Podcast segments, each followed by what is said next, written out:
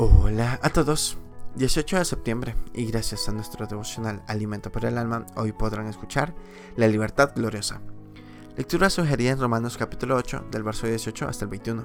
Nos dice su verso 21, porque también la creación misma será libertad de la esclavitud de corrupción, a la libertad gloriosa de los hijos de Dios.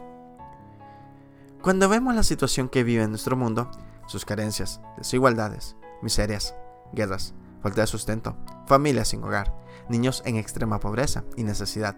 El corazón se llena de desesperanza, tristeza y dolor. Podemos preguntarnos el porqué de esta realidad que nos avergüenza como seres humanos.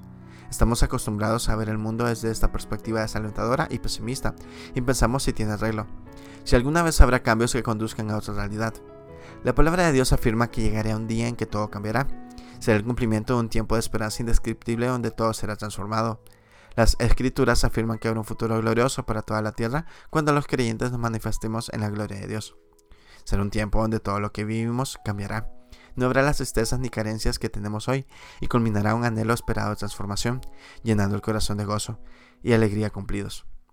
Los hijos de Dios mencionados por el apóstol Pablo son los creyentes que en todas las edades han recibido a Jesucristo como su Salvador y Señor, que se han arrepentido de sus pecados y han aceptado por fe su sacrificio en la cruz.